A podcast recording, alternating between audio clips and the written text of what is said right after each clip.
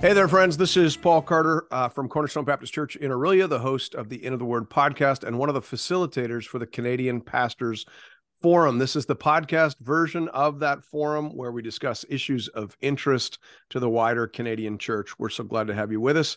Today, we are talking about liturgy.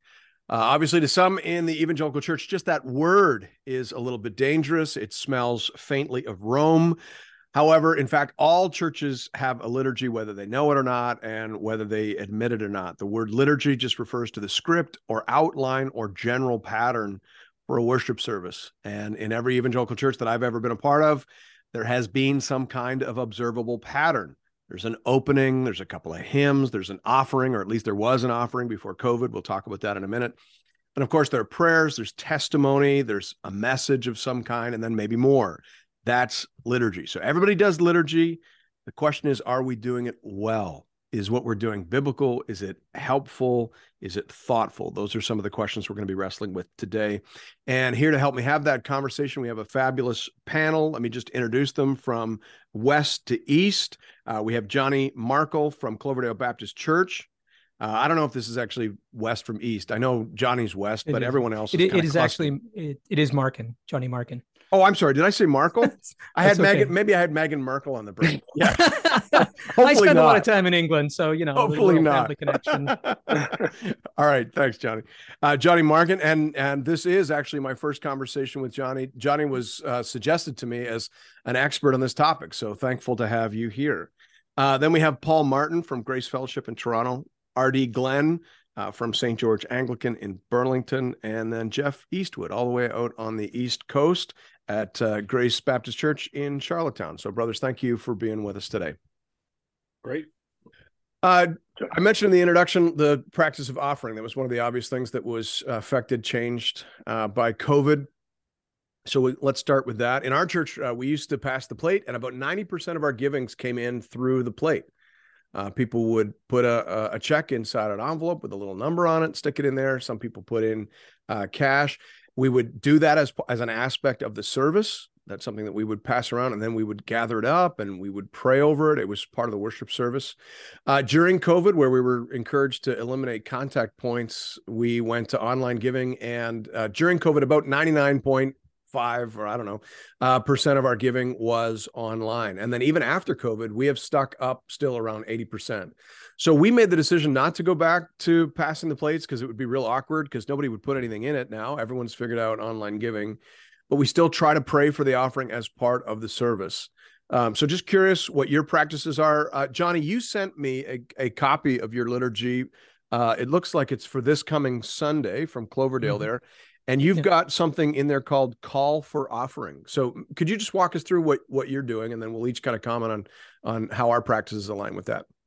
Yeah, we, we were not doing a collection up until about four or five months ago. People were just feeling a little bit still, uh, you know, there's a disease passing around or something. You know, they're a little right. uncomfortable, but uh, they decided, the leadership decided to go back to passing the plates, but in the sense that they come down the aisles, and if anybody has anything, they they say, then they'll pass it, but they don't just pass it along the aisle anymore. Uh, part of that is, you know, you have some aisles with, you know, like nobody sitting in them, and so two people at the end have to have a sprint meeting in the middle. But um, you, uh, it's really just a sense of ushers, please come and uh, take the offering. We'll receive the offering. That's about all it said. We do pray for it. And, and and like you, I think it's important to pray for it, so it's seen as an act of worship when yeah. when we are doing our giving. Yeah, I'd love for each of you to jump in on that, and because we're from various traditions, various regions, I'd just like to hear how how you guys are handling this. Artie, what about you? Yeah, I think our experience was similar to yours, Paul. We had um, we had introduced different forms of online giving over the years leading up to COVID, and by the time COVID came around, I would say probably eighty percent of our givings came other than on the plate in some different way. So it was already up and running. And then it just completely overtook. Now that we're back, we do pass a plate. Some of the dynamics, though, that we've heard from people, um, some people are concerned because the plate goes by and they, you know, they're seen not putting anything on. Yeah. There is that dynamic. But then there's also been concern from some of our members who they set up automatic giving through their banking, um, and then their family and their children don't see them doing That's the right. actual act. Yeah. and engaging in that intentional act of worship on Sunday morning of writing a check and putting it in an envelope and placing it. So I'm not exactly sure how we can address that, but that's one of the concerns that's come up for us. Yeah, that. I, so to be honest with you, that's the, my biggest regret too. And I don't even know, I haven't even processed whether that's a good regret or a bad regret. Like I used to, we would put our, our money, because we typically did cash because checks were so expensive. And we put the cash inside the offering envelope, kind of turn it upside down. And then I would often, you know, sitting there with my son or my daughter or whatever, they'd put it in the plate. And I wanted them to hear the thump, right? Because the thump is the sacrifice, right? Like we, we're right. not going to Disney World every year because of this. And, and it's important. And now, do, I mean, do they even know that? Uh, it, my younger ones, I wonder, they're not going to have that experience. I don't know. Maybe that was wrong in the first place. I don't know, but I'm I'm still wrestling through that. Paul, what about you? Well, first of all, Paul, I'm just impressed that your giving resulted in a thump. There was a thump. Just... Well, we, we put some extra playing cards in there to add weight for didactic purposes. Yeah, you know, our uh, our church is about, um, we're twenty-three years old. We have never collected an offering, and huh. quite deliberately. So we are nestled amongst uh, part of the city that is ripe and full of prosperity gospel churches where money is, um, I think, poorly presented, uh, uh, what, what the scriptures say about money. Yeah. And so it was kind of an act of um, low-grade defiance for us to say that we're just going to try to train our members to be faithful givers, and um we're not going to collect an offering during the service. We do not pray every single Sunday. We're a little bit negligent there. We wish we were a little more reliable at just thanking God for what we've been able to give. But for, for us, COVID was no change. Uh, we had switched to online giving, which was a debate for us. We sort of ran through all that, the things you guys are talking about now. Uh, I think a lot of it is just sort of culturally informed. Eventually, I yielded to. I'll tell you, my giving is a lot more consistent now that um, yeah. I, I, uh, it all comes out of my bank account as opposed to me remembering to put the check somewhere. So uh, I'm thankful for that. Uh, and that's what we intend to continue to do. All right. Jeff, how about you? We kind of hit a happy medium, because for us, we found that when COVID hit, we went to a number of different things online. Uh, drop your gift off at the door of the church, and then the offices, a manager could go out and receive it, all that sort of thing. But a lot of our senior members did not um, make the switch to online giving and continue to try to give physically throughout COVID and beyond. So we actually had one of our deacons, who's a woodworker, uh, create some offering boxes. So we actually mounted them to the wall on either side of our church sign in our foyer. But we were finding week to week, without a mention of that, that it either got forgotten or neglected. Um, that was certainly evident in the givings that were received. So we now make it a part of our opening. As we open the service and before uh, announcements, we just mention that we have these offering boxes to collect the physical offerings. Um, and then also we have communication cards in the back of our seats. So for prayer, service, or connection. And that's also become the repository for that. And then our office assistant and office manager collects that every Monday. So we're kind of bridging that gap. There's a physicality to it, um, and it is, you know, public, but it's not the passing of a plate or something along those lines. And I would say probably fifty now, uh, or sixty percent of our members do give online, either e-transfers or, or other formats. So we've kind of settled into that. Before COVID, it was like five percent. So mm-hmm. it certainly has increased because of COVID, but we've kind of hit that happy medium here at Grace. So, yeah. Yeah, it, it's, it's interesting to think about how we will teach this stuff, because, I mean, in a... I don't know that any of us really realized how much that act of passing the plates was teaching. I think we we thought of it as worship. I don't know if we thought of it as teaching. Um, I had a really interesting conversation with a couple of teenagers from our church a few months ago, because again, their formative years, the years they were kind of becoming awake and aware in church, we weren't passing the plate. And they they had assumed that we just received money from the government, that the government sent us money, that that's how the church operated. Mm-hmm. And I, mm-hmm. I, it made me realize, like, wow, they, the, that act of passing the plates at least communicated, like, this church is supported by the offerings of the members. And, and you think, all right, somehow we're going to have to get that back. Um, I don't, I don't know exactly how we're going to do that, but we're going to have to do it somehow. Any, any thoughts on, Paul, you mentioned you've been teaching on this because you've never passed the plate. Maybe you've got something for us there. How are you doing this?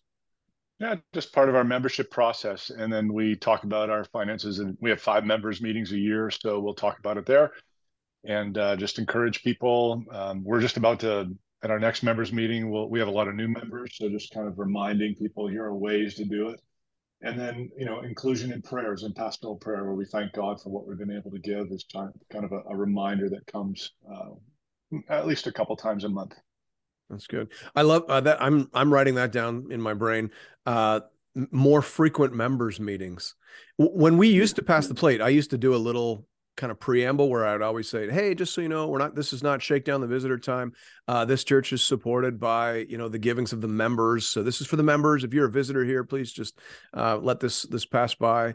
Um, So in essence, we're only trying to educate the members anyway on this. So uh, maybe we can do that through the members meeting. That's a great idea. Hey, Paul, when next you share your brilliance, just make sure to lean into your mic a little bit. We we we heard most of that, but I'm not sure if we got all of it, but that was really good. Thanks. Well, my microphone's in my ear, so I'm not sure how I'll lean into it, but I'll try to speak more clearly. Well, put some thought into that anyway. All right, R D, you were going to jump in? No, I was just going to jump in on a couple of things. First of all, we've had a similar experience with new converts who come and they, you know, they see the plate going by relatively empty, and they ask questions like, well, do, do we get money from the government? They also ask, do we get money from the diocese, right? And I've assured them that, no, no, it's like the mob. The money all goes uphill, doesn't come down. Yeah. Um, but, you it's know, like the mob. Point, I, so many yeah. questions from visitors can be answered that way. That's a good, that's a helpful analogy in pastoring.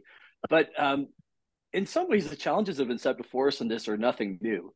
I assume that, you know, at the point in the life of the church over the years where they went from bringing in, um, you know, sheaves of wheat and goats to bringing in coins and paper bills, they probably had a similar discussion amongst pastors. Like, it's just not quite as tactile or representative of the actual sacrifice. Right. And so maybe there's something that we can go back into church history and find. I don't even know. Hmm.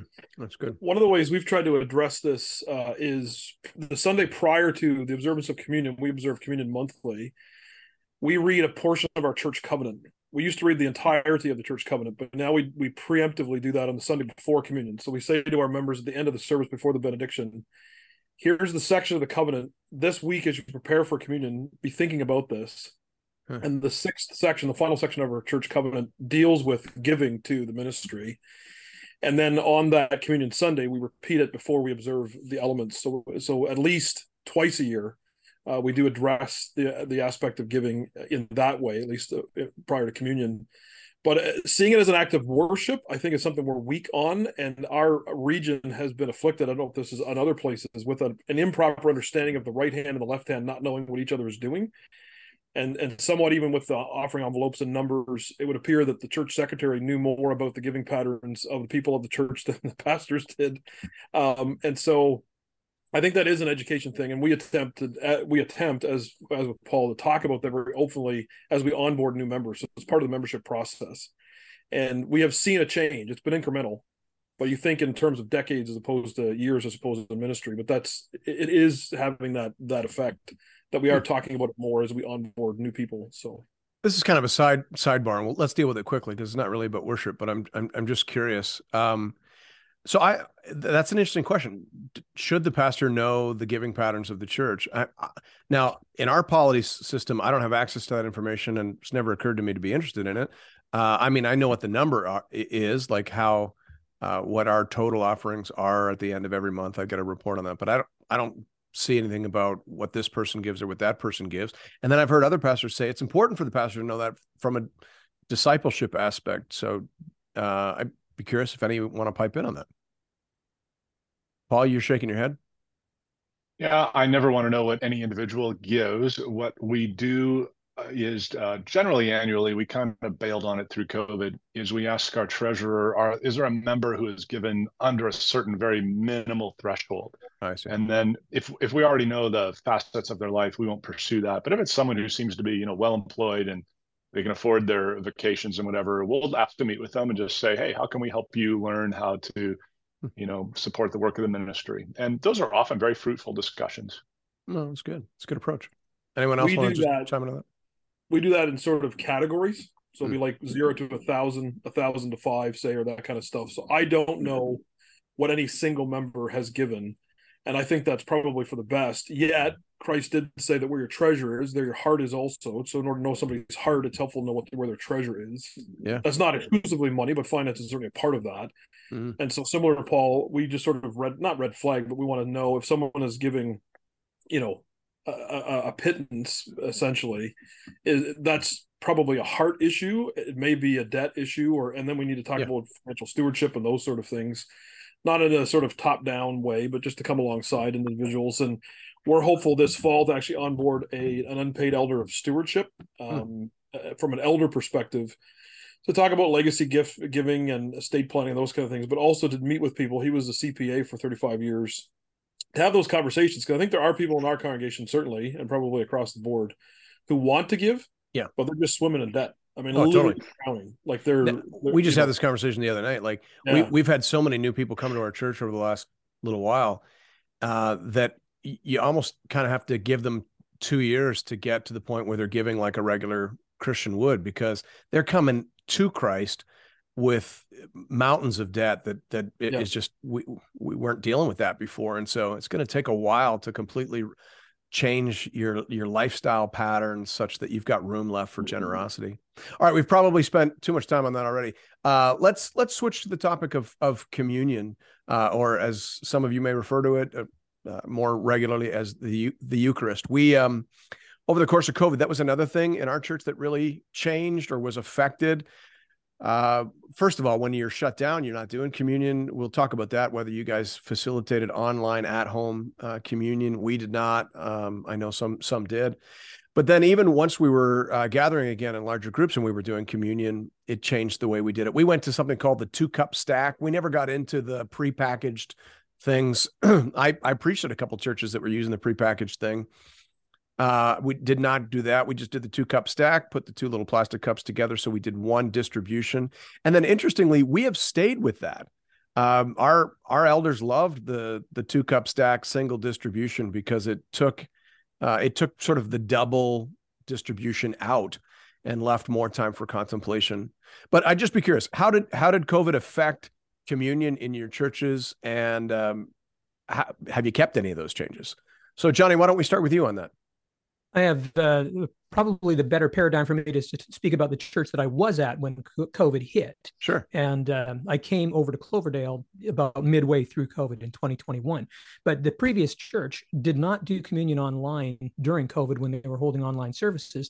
And I, I theologically thought they, they still should have, because though we're not together in space, we're together in time. And if you were holding real-time services, you could do this. Um, that being said, uh, they have resumed. My, now at Cloverdale, we resumed with the all-in-ones, the little st- the packet, you know, and and it, it, the wonderful thing that people have uh, culturally taken away from communion when you use those is the sound of communion. You know, it's just That's, different... I, that was my reason for not doing it. I said to the guys, it's like listening to a thousand old ladies open candies in a service all at once. And I said, it's so it's true. Not, I can't believe it's the Lord's will. But anyway, well, a few months, a few months ago, we, we went back to using the, the real elements and the trays and the passing out. And there yeah. was some consternation among some people, well, especially among elders, going, are there going to be people just like with the plates being passed around that like, oh, I'm kind of not comfortable with this. Yeah. So the first few times we did it, we actually informed people there are some all-in-ones in the foyer.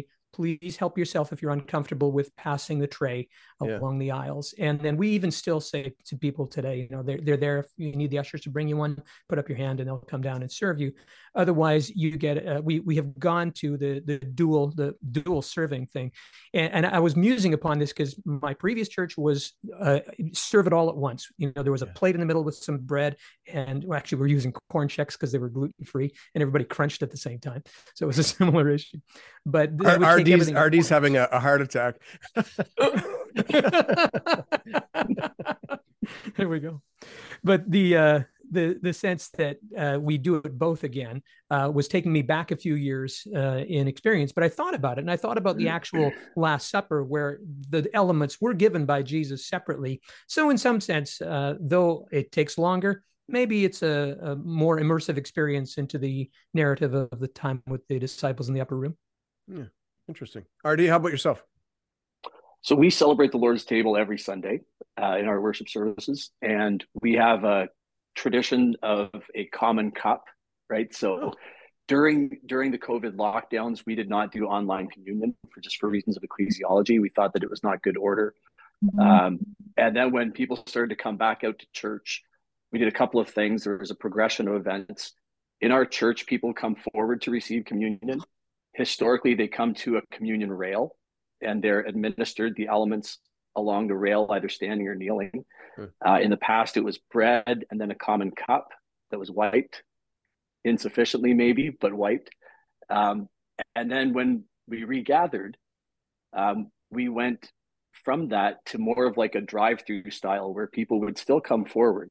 There'd be people administering bread and they they wouldn't stop at the communion rail. They'd just keep moving through and receive um, a small cup, an individual serving cup. We've now gone back to uh, coming forward to the rail, uh, but we've we've not reintroduced the common cup. Oh, so you're still using like the little plastic cups? Yeah, just little plastic cups.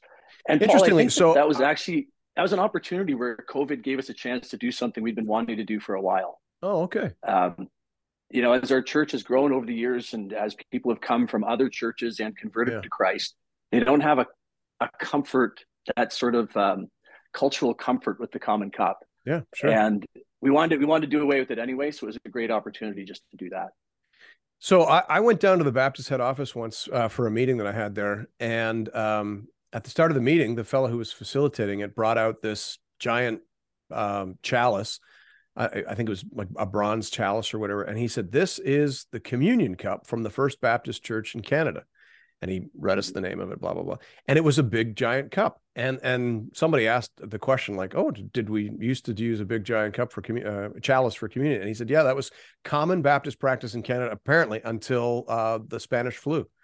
And then it was mm-hmm. during the Spanish flu where they went to the individual cups, and most churches did not go back. So it is interesting how multiple times in our history, a pandemic has shifted liturgy. Well, that was very interesting. Paul, what about yourself? Yeah, our uh, view of the church is that uh, we need to gather in order to be a church. And so during COVID, when we were not able to physically gather, we uh, we put online chapel services. Um, we're trying to feed the word to our people, but acknowledging that we weren't truly a church because we were not able to gather. And because uh, the ordinances belong to the church, we did not celebrate either baptism or the Lord's Supper uh, when we were not able to gather. Which meant when we were able to get back together, uh, scrunched into our backyard six feet apart, we had lots of baptisms and we had the Lord's Supper every Sunday because we yeah, just cool. wanted to you know, commune with the Lord. Yeah, um, we've uh, returned to what our previous practice was. So like m- many of you, we would pass one tray with uh, bread on it and uh, separate trays with the individual cups. Glad to get rid of the self-serve uh, single units, but I mean, they were good enough. We were thankful to do whatever. I don't really care that much.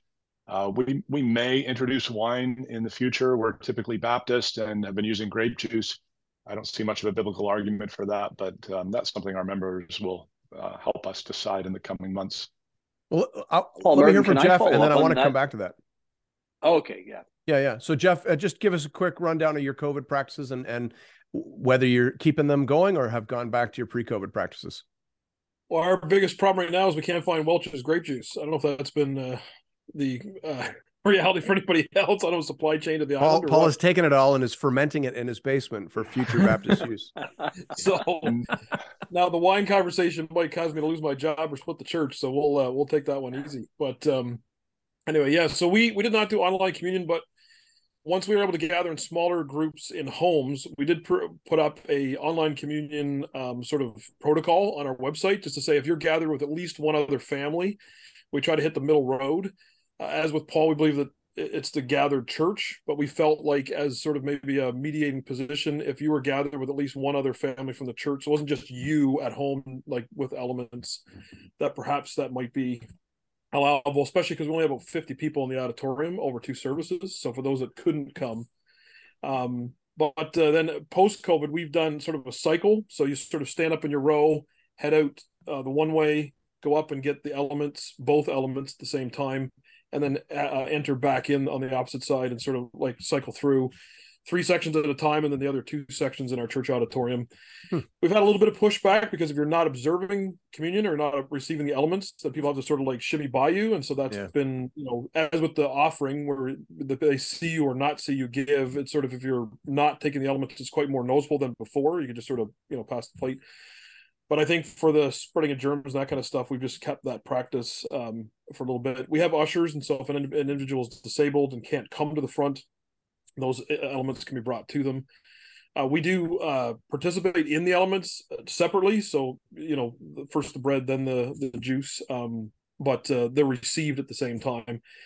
So we're keeping that for now, but I think it's still in flux. We're just wondering. One thing is certainly the the speed with which people uh, receive the elements, which has enabled the, that part of the service to be extended, at least as far as contemplation and the reading of covenant, those sort of elements. We went back and tracked. It was about fifteen minutes uh, top to bottom with with just reading the elements separately through the deacons, you know, or the ushers. Whereas if everybody comes to the front and gets them, it's it's about half the, hmm. the period of time. Um, so. That's just, uh, you know, one consideration among many, but it's definitely been a conversation amongst, uh, amongst the church. So interesting.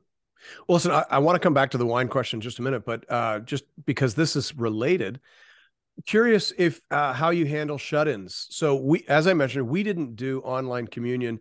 Um, probably, it sounds like more for the reasons R D didn't than for Paul. I would say I, I don't think at any point we thought we weren't the church uh, because we weren't, you know, all physically gathering as one assembly in one room, but we did feel like it was bad order because there's a connection between communion and church discipline. I mean, what does excommunication even mean if people are at home feeding themselves and serving themselves? I mean, that does all of a sudden it just, it loses part of its reality. So we just thought, no, if it's, if it's not being facilitated by the elders, it's not, it's not good order. That, that was our understanding. Well, which raises the question, okay, well, what do you do? Uh, like even now that our services are still live streamed, we always cut the live stream before we do communion. So the first thing I say in our communion services at this point, we just dismiss our, our live stream guests. We're thankful that you are with us. Uh, and uh, we're going to gather now around the Lord's table table. And then there's a pause and then we do, then we move forward. And I, interesting, I had someone contact me who was, I guess, a first-time watcher of our service, and and she said, I was I was upset that you cut the live stream before communion. I had my my bread and my cup uh, all laid out, and I was ready to serve myself communion. And I, I, you know, tried to explain her why do we don't we don't do that. But I said we'd be happy to send an elder to you uh, if you're in if you desire to be in fellowship with us as a church, and uh, and they could serve you. Uh, so we're happy to do that for shut-ins and for the sick. Just curious what what your practices are. You don't all have to speak to it, but if anybody has a, a different practice or a different point of view, I'd love to hear it. We've kept some of the all-in-ones just for doing such as um, hospital visits or yeah. shut-ins just for that purpose. And uh, I think I like your approach where it's somebody who goes to them and helps them to feel. I think this is rooted even as far back as Justin Martyr talking about the Lord's table back in one fifty A D or whatever it was, saying that the leftovers or the portions were taken to those in prison, those yeah. in mm-hmm. their homes who could not be gathered. But I like the idea that you had people communing together, coming together. That's a, that's a great idea. Yeah. R D, what's your practice? We have presbyters on staff that go out and visit people who are shut in or haven't been to church in a while. Okay. Um, and they do not take elements from the church service that have been consecrated or set apart. They actually go to the person's home. They pray a prayer of consecration or blessing over the elements there with them and then administer communion to them in their home. All right. And, it, and, and is your practice... Uh, Paul and Jeff, any, any different than what I've narrated? Any corrections or rebukes you want to deliver? Yeah, we're pretty, I'm not going to say one hundred percent that we would not uh, take the Lord's Supper to a shut-in, um, but I would say we're ninety-nine point eight percent sure that we would not practice that and take that as uh, a part of God's providence in a person's life. Um, and I don't mean to inflict further suffering on any saint. Uh, but an acknowledgement that um, the, the multiple times that Paul repeats in First Corinthians ten, you know, when you come together, when you assemble, when you come together, and then in uh, you know, when that that part of what we're doing at the table is discerning the body, which we would take to not mean the body of Christ, but the the local church. The way Paul uses that in um, First Corinthians eleven back into ten. So our understanding of the ordinance is that it's a it's a discerning ordinance for the local church.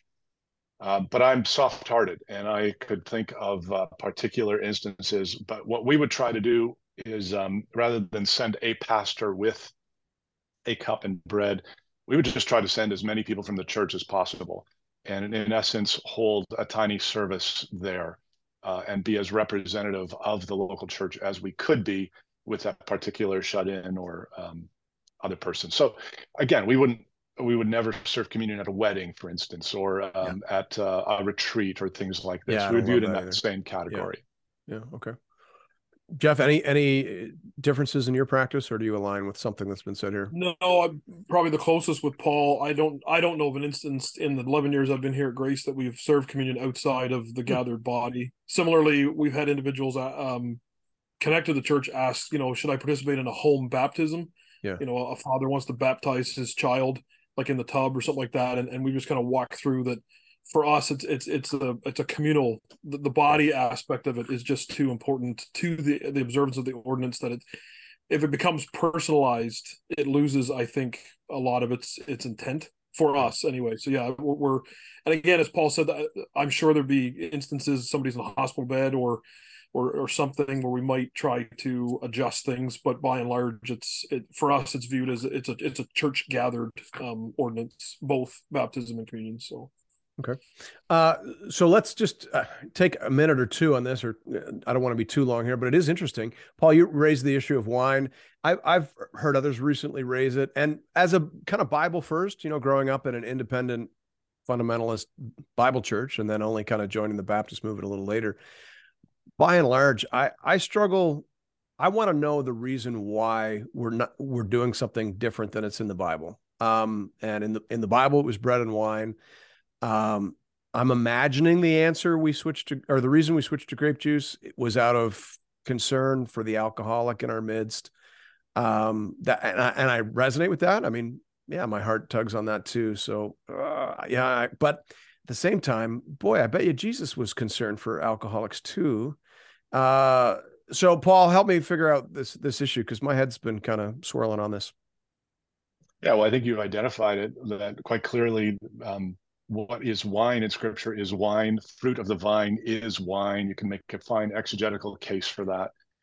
So uh, it's interesting to study the history and to go back to the late eighteen hundreds with Welch, who himself was a Methodist lay minister. He was a dentist. Uh, and uh, there was a charge put out by the Methodist General Council in the United States of somebody needs to invent a non-alcoholic wine.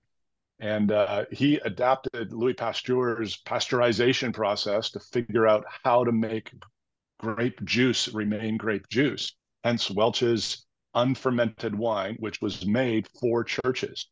Huh. Uh, it's now obviously a huge brand, but that's where it came from.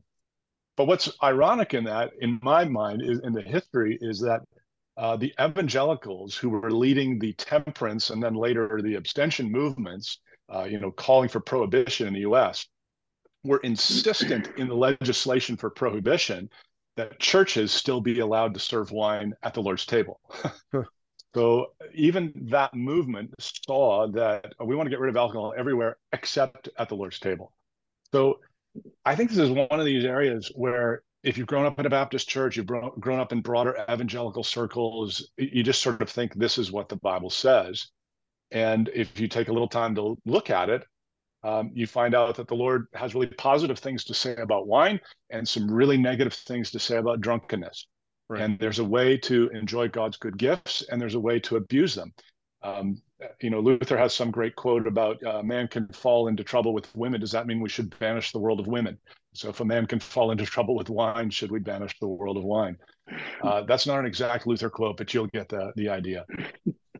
So I think uh, I think a church has great freedom on the issue. I, I resonate as you do, Paul, with I don't want to trip anybody up. However, I'm also very aware that Jesus, you know, instituted this, and um, you know, such were some of you. Some of you were drunkards. That's the problem, and I'm I'm aware that we import a lot of our modern sense of alcoholism as a sickness uh, into our reading of the Scriptures. And I just don't believe that we are smarter than Jesus, or yeah. that we that have greater insights. Too. Yeah. Trying to be so smarter than I Jesus think... or holier than Jesus always strikes me as yeah. a fool's errand. Yeah.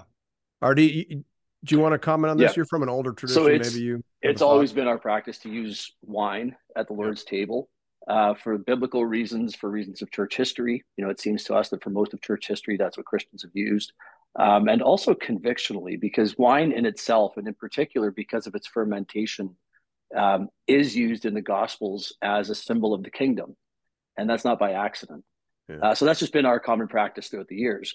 What's we're having actually coming at this from the opposite side right now, because over the last maybe three or four years, we've had an influx of people come from Baptist and non-denominational evangelical churches to our church. And so they've been raising the question, can we not provide a Welch's option, you know? Mm-hmm. And and so we've been wrestling with this as our pastoral team, and um, we've settled on our conviction. But of course, the thing that's always raised is the concern for the alcoholic. Yeah. Now, what I've found so far to date over the last couple of years, this concern has not been brought to us by any alcoholics. Hmm. It's largely been brought to us by people who would prefer, for cultural reasons, to have grape juice. And that's sort of a bit of a, you know, a ruse or something that they'd rather, you know, we must care for the alcoholic. So I have yet to hear, we, we have a large A A group that meets in our church on Tuesday nights. You know, it's one hundred people that come out on Tuesday nights for A A, and none of them have expressed any concerns about wine at the Lord's Supper. Hmm. So I, and, and just the reason that we haven't done it is not so much convictional or historic or biblical, it's just logistics. Yeah. Like, how do you differentiate it? And then yeah, once you've differentiated it, then you're creating this small division in the church. There's like the winos and the grape juiceos, and you know, I don't, Probably, I don't maybe don't label that it that works. way, but yeah. yeah. Well, would anybody like to push back strong against what, what either of these two brothers have shared, or do you just want to move on? Nobody wants to push back. All right. Uh, here, let's talk about something that is, um, I didn't know this was controversial. I, I this is something I stepped in and, and found out it was controversial a couple of years ago. Um, maybe five years ago now. I just wrote an article back in the early days of T G C Canada, where I was just trying to pump out two articles a week just to help keep the thing going. So I, I, I didn't probably do as much advanced thinking as I should have. I wrote an article called uh, Why We Dismiss the Kids from Church, or something like that, uh, and just shared our practice, which is about halfway through the service, we we release the children. Uh, basically, as the sermon is about to start, they go downstairs, they have their own age, well, what we would say is age-appropriate teaching time, and then they come back. That was the way it was done in my little fundamentalist, you know, uh, church that I grew up in. That's the way every Baptist church I've ever worked in has done it. So I didn't know that was controversial, but uh, boy, I received probably more negative response over that article from the wider Reformed world than anything else I've ever written. So apparently this is controversial during, uh, in the wider Reformed world. Uh, so I'd just be curious to hear what your practice is, what you do, and why you're so angry at the rest of us. Hey, Paul, you and I, uh, you and I wrote a little series back and forth on this, didn't we? No, no, we did uh, baby to infant dedication. Uh, infant oh dedication. Yeah, that one. Yeah, yeah, yeah. That got people angry too, which I think yeah. is our spiritual gift. we we uh, were. having these discussions, mostly for practical reasons. We have a three hundred seat auditorium, and when you're eighty percent full, you look one hundred percent full, and we yeah. are running over two hundred forty people on a Sunday.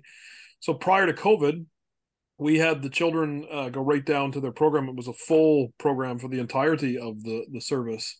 Um, but as we reviewed that, it meant that the families were not worshiping together. So they came to church together, dispersed, yeah. scattered, and then sort of joined back up as a family at the end. And that's the opposite of what we were trying to accomplish. Um, during COVID, obviously, numbers, restrictions, that sort of stuff. So we're back at that point. Um, Easter Sunday, we had to add chairs at the back of our auditorium. We'll have fifty or sixty kids uh, dismissed um, out of, you know, service just prior to the sermon. So about a third of our congregation is under the age of eighteen, which is a, a huge blessing.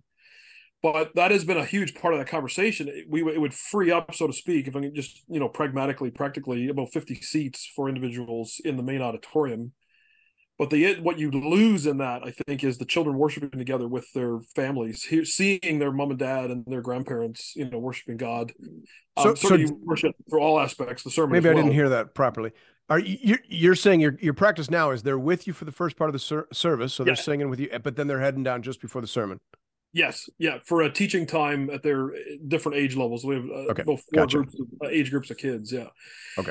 And then up to grade six. So once they're in junior high, they're in the full service. Um, yeah, all the way through. We don't have like a teen service. Um, but yeah, that's been our practice. And we want to probably keep that. So we're just wondering, we're just kind of playing with that right now, what that, what that looks like. But that's been our practice, just so that they have teaching of a similar nature, but at their level. Uh, yeah. So that they're not lost during the sermon, I guess, is more where we're coming from. I mean, not that we're opposed to kids staying up. Some families have their whole family stay up for the entirety yeah. of the service, and that's completely fine. It's up to the individual family, but that's kind of what we've been doing.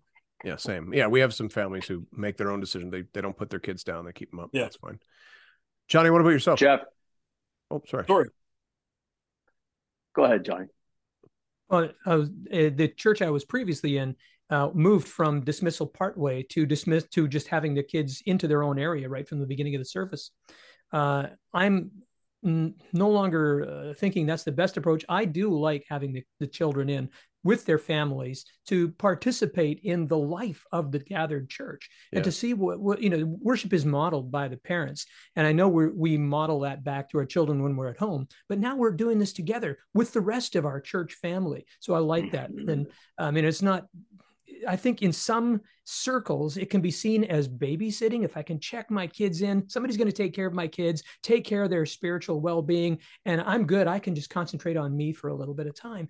And, and I don't want to say that's a necessarily a bad thing, but is that the reason why we would do it? And, and I think discipleship of the children has to be part of what we do when we're together, and that can happen in the large group. I think it can also happen as they're dismissed out for their own sort of unique style of teaching, much as the catechumens were dismissed before the Lord's table in the ancient church.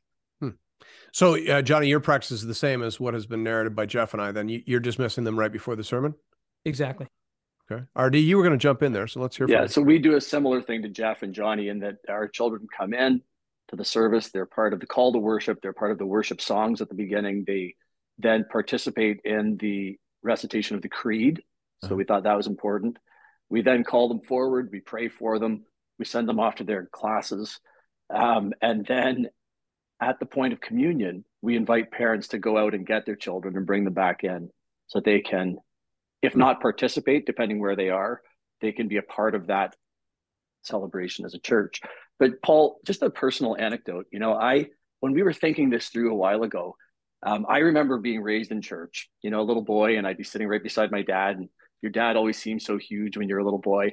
And my dad would be singing embarrassingly loud, right? I was a little kid and I'd be like, oh my goodness, like this is so embarrassing.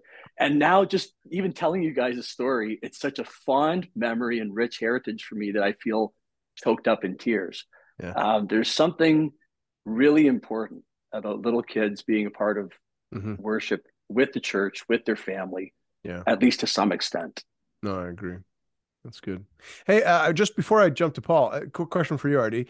Uh, so I would assume when we announced or when we introduced you, folks picked up that you're uh, at an Anglican church. It's an Anglican church in Canada, an Annic church.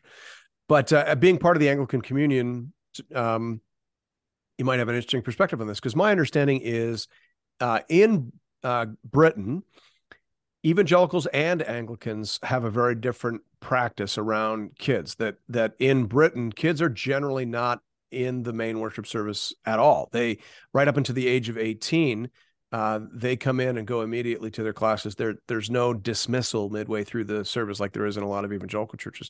Is that true? I've been told that. I'm just checking with you to see if that rings true.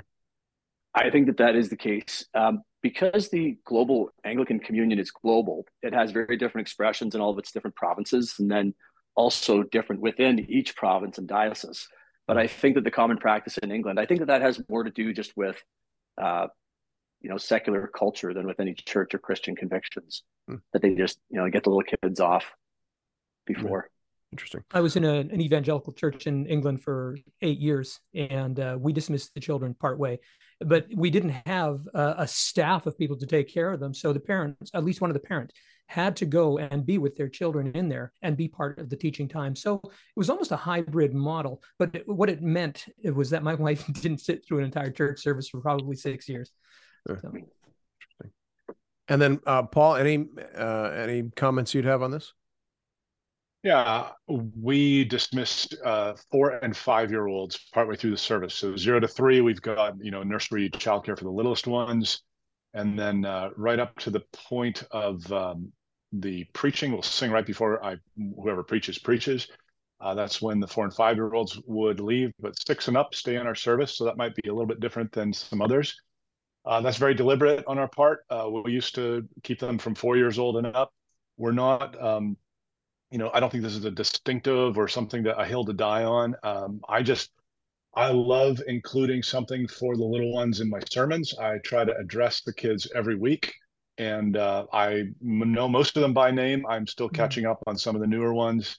I want to shepherd them and evangelize them, and I want them to feel like they're part of the church. And I'm just frankly amazed at what a six-year-old can get out of a complicated sermon. I'll be in Judges one with place names and geographical locations and stuff, and I'm convinced that they're gonna they're gonna grab little little things that they you know they come and talk to me about. And uh, and so I, I think we sometimes undersell what uh, the little ones can pick up from the preaching of the word. Mm. So in our case, they're through pastoral prayer, scripture reading, um, a lot of our singing. They're a part of all of that. And then by the time they're six years old, they're in.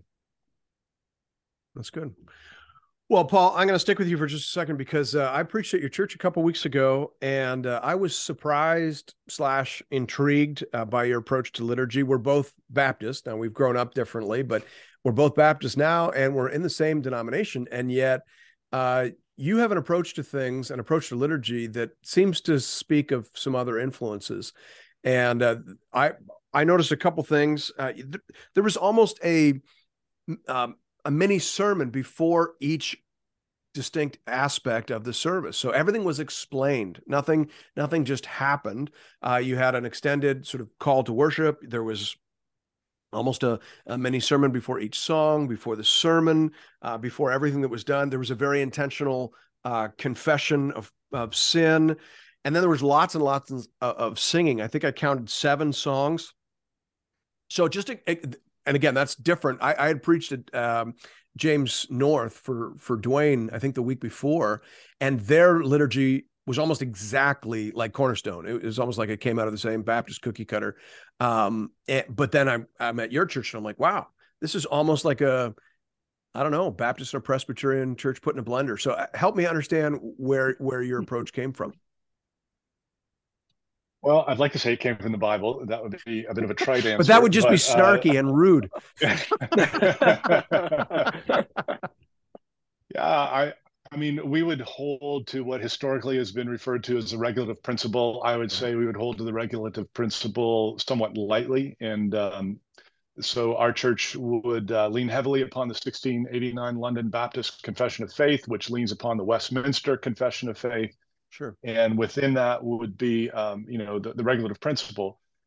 Um, so we would maybe, it'd be interesting to hear from R D, because uh, Bishop Hooker, I'm not well read enough on Anglicanism and, and Hookerism, if that's even an ism, um, which would sort of look at things and say, hey, if the Bible does not forbid it, there's freedom to do it.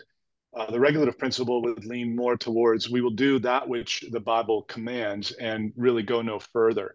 So where we would vary a little bit from sort of the typical regulative principle is uh, we're not holding solemn assemblies of fasting and things like this that were uh, more more typical for for for that. But I I don't know if we put something before everything we did when you preached here, Paul. And by the way, you preached well. Thank you for bringing the word to our church.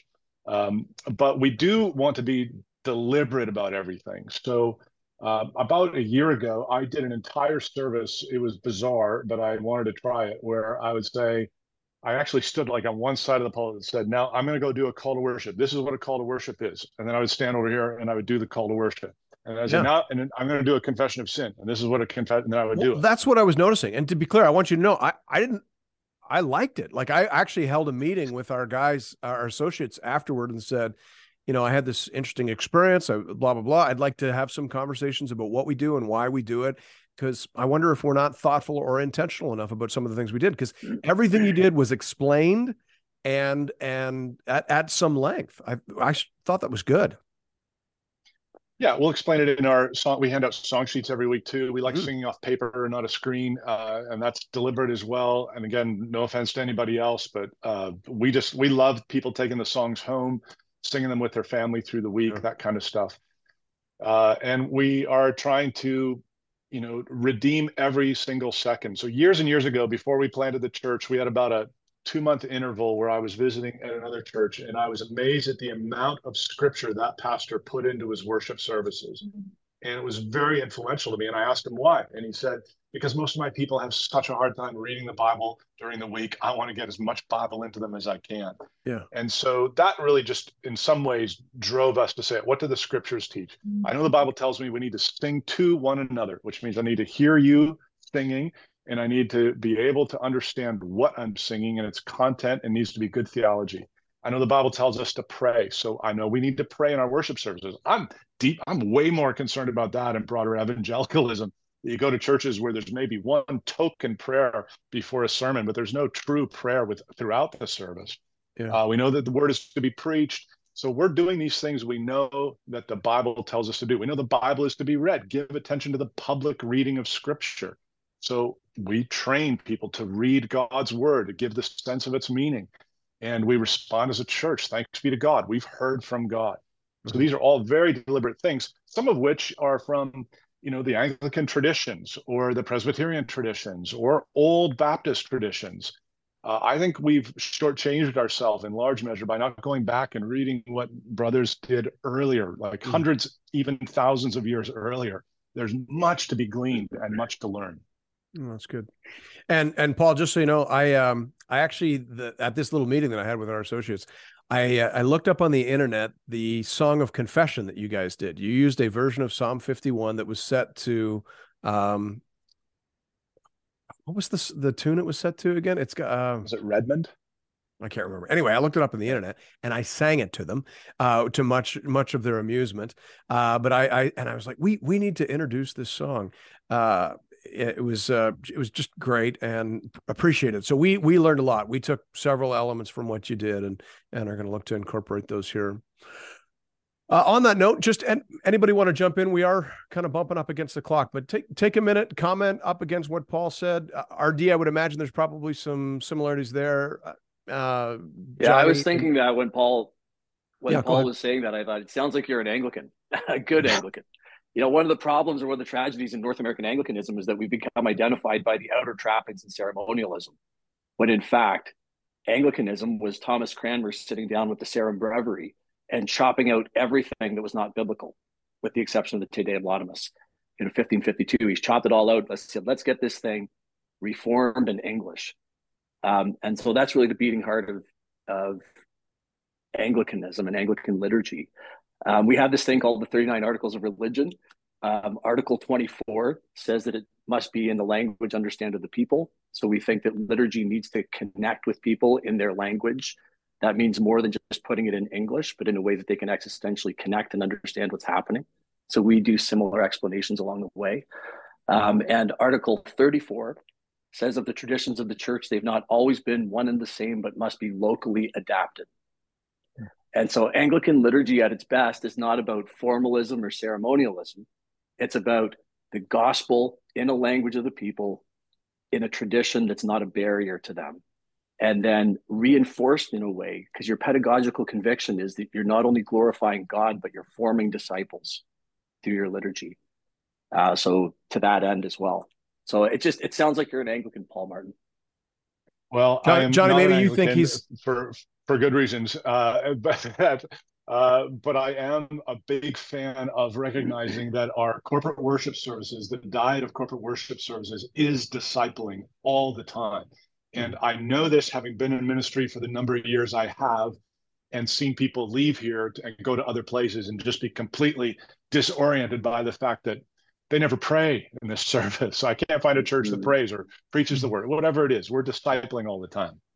Good. Yeah, it's interesting. It sounds a lot like the work of James K. Smith, you know, the, the cultural liturgies versus the liturgy in the gospel that we're exposed to every week and how it forms us. And uh, I'm I'm out of a background of free church and Pentecostalism, uh, where I've moved into more word rather than more pneumatic uh, sort of strains of faith.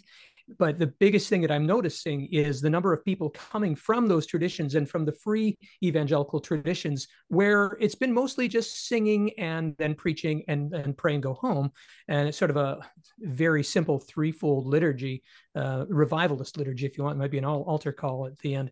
But the implementation of reading public scripture has really been something that has risen in a lot of churches that I've been encountering, uh, just the, the sense that God is speaking through this word and helping our people to understand that this is God who's speaking to us. And even that little reflection, thanks be to God, or we say, this is God's word for us, amen, and the people encounter that. It's this sense that God is continuously speaking through our service, from the call to worship through to him sending us. And so this holy dialogue is taking place between God and his people, and the word facilitates that so beautifully. Good. Jeff, do you want to jump in on that to an extent? Yeah, I think that's been a process for us, and a big part of it was um, intentionality throughout.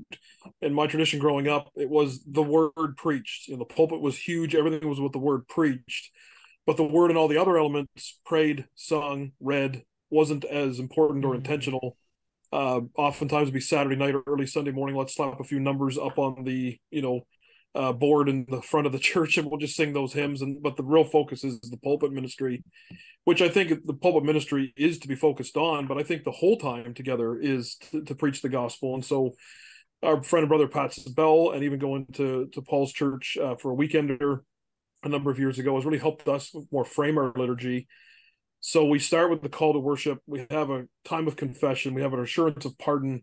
We're actually preaching the gospel from the time we start our service all the way through the end of the benediction, which is the commissioning out. And and so that that intentional liturgy has been a huge, um, you know, benefit to our people. And I think largely almost unnoticed, in the sense that we we have we don't always uh, explain the elements, perhaps, and we should do that. Uh, but on the East Coast, change does not come quickly. And so we just sort of introduced it without telling anybody. And now they think we've always done it that way. Um, so, but uh, um, I find it very, very helpful in the verses read on each of those sections of liturgy with the sermon being preached. He thought, and it, it, it impacts and informs the ver- verses that are chosen. And so really the whole service then is a is a is a package, not just these disparate uh, elements, and and that's been very, very helpful for us to really think through how we do liturgy, for sure. Hey, Paul, I'm going to jump in and just yep. add, because I think something Jeff said there is so important, which is uh, it's it's great when senior pastors are taking responsibility for what happens when the church gathers, and that doesn't necessarily mean they have to pick all the songs. Um, or even how things are arranged. But I think the better they can do that, the more they're going to serve the church. If the mm-hmm. senior pastors, the elders of the church, are the most theologically informed, then they ought to be the ones giving leadership to the single greatest important meeting in the life of the church. So I've just seen in my travels, uh, which yeah. are not extensive, but I've seen where, you know, there's the worship guy, and then I'll just do my sermons, and there's barely any connection between the two. And so praise God for this sort of growing movement. Um, you know, if all those hymns that we're singing, almost all of them are written by pastors or, um, you know, women who served in, in some kind of broader ministry, they were theologically informed people. And and that's uh, that's also reflective in some of broader, like very wide evangelicalism. Even the content of what we're singing, um, it ought to be looked at very carefully. But over to you, Paul. Well, let just me... to piggyback on that, yeah. sorry, real quick, just yeah, yeah, okay. this might be helpful from a practical standpoint, is how our week looks. We meet every Monday morning as a staff, and then I input the verses, and then I also I do a little blurb, like a little paragraph. This is the title of my sermon. This is the yeah. passage, and then out to our music team leader for that week. And this is this is sort of my thought pa- process about this text. They then choose the songs. I'm not musically inclined, uh, but then on Friday we have our sermon preview meeting. Um, and then Thursday night is our team practice, but all the elements are driven by myself, even though I'm not musical. I couldn't tell you the difference between an A or a G or a flat or a sharp, but it it it, it is that input intentionality from me all the way through that our music team leaders quite enjoy, I think, because it gives them, as they pick then the songs, what is the key theme of this service? You know, what's kind of holding this thing together, even musically. And I, you know, I think that that has been very helpful for us in the life of our church here. So so even if there's a guy out there listening who says, well, I'm not musical, Right. I can't do this. The, that, that's not part of the equation. You're theologically equipped, as Paul said, and, and that is part of your role, um, even if you're not musical at all, like I am not. Let, let me interact with that a little bit, Paul, I, and I trust you're okay with that, and you're a strong enough guy to take some pushback. And first of all, let me say, I, I mostly agree with you in the sense that uh, I, I also agree that at the end of the day, the senior pastor is is the worship leader and needs to um, be thinking c- carefully around how we're framing this element, how we're introducing that, how this piece fits with that. I totally agree. So, you know, I would say if there's any senior pastors listening out, I, I would say, you should be either picking the, the songs or approving the songs. It should not just be left uh, left to others. At the end of the day, this is your responsibility. That being said, so here here's where I just want to engage a little bit. W- one of the things I noticed when I when I was at your church and that I commented on, I didn't good or bad, I just commented, is you are far more the worship leader on a Sunday morning. So I'm not talking about what happens behind the scenes, but on a Sunday morning than I am here. Um, on, on some Sunday mornings here, I may not do anything other than the sermon and the benediction, meaning uh, somebody else, one of the associates might give the call to worship. Uh, one of the associates might do the pastoral prayer. We have elders do the pastoral prayer. We think it's important to position our elders that. So I actually only do the pastoral prayer once, once a month, and then it's, it's on rotation. Uh, I I share communion. All the elements, are, I guess, are shared. And our value behind that is I don't want anybody going home saying, oh, I had a great Sunday at Paul's church. No, uh, I want you saying you had a great Sunday at the Lord's church. And I want you to understand that our, our church has a broad pluralistic approach to leadership, that I'm just one guy. Um, now, at, at your church, you did, you were you were the conductor. Um, like you introduced everything. You were you were the guy. And you handed it off. You didn't sing, and I was thankful for that. Um, but you ha- handed it off. But you introduced everything. So what what is the balance there? How, I get, I agree with what you're saying that the lead pastor has to be behind the scenes, putting everything together. But in the in the actual service, is there a danger in being too central?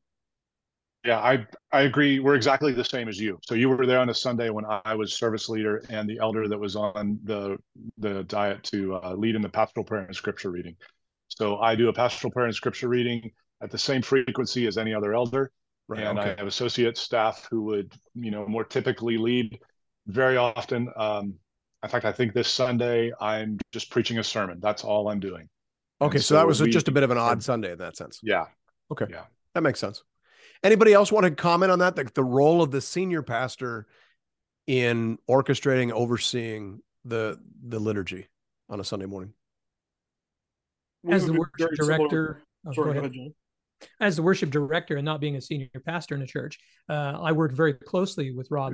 Uh, we have a planning time every Tuesday where we look at the previous service, the new service coming up, and the services to come uh, uh, weeks down the road.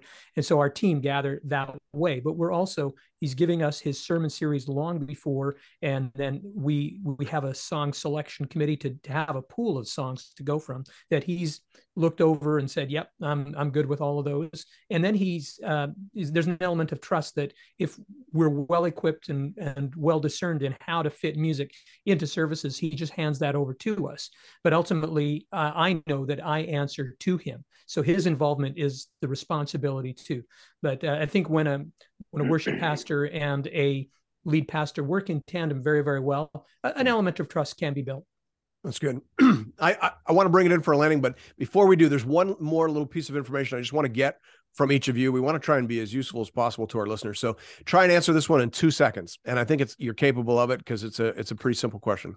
How many songs would you have in a typical worship service? Johnny, why don't we start with you and we'll just go right around the horn. Five. Artie? Seven. Jeff? Uh, five or six. Okay, Paul? Six. Okay, yeah, we're five. Yeah, now, I, as I said, I think there were seven the week that we were there, but that may just have been un- unusual. Interesting. All right, well, I wish we had more time to talk about that, and maybe we should. Maybe we should take another uh, podcast and do this again. One of the questions I wanted to ask was, um, I was going to ask Johnny, what is gospel-shaped liturgy? Walk us through that. I've I've heard that explained a few times by people who are um, uh, passionate about that model. It sounds similar but not identical to what we do here. So I was, I was curious about that. Maybe we'll do this again, because we also didn't get to speak a, a great deal about baptism, how we do it, when we do it. Uh, I thought that would be an interesting conversation, not to argue with with uh, our Anglican friends, because that wasn't the point. But uh, I'm I'm interested uh, we should in argue. Yeah, we will. We may anyway. But interested in in conversations about how that's positioned in the liturgy, where you think that should happen in the life of a convert. I, I had a really interesting conversation with a Baptist pastor about the earliest age we would baptize somebody.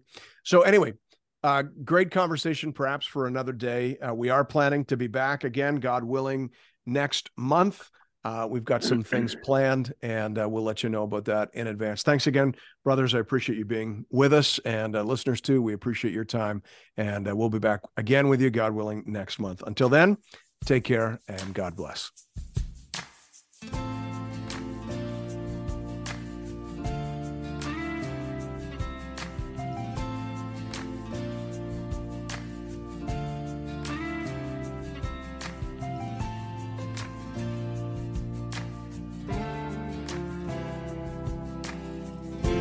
Your word is a lamp unto my feet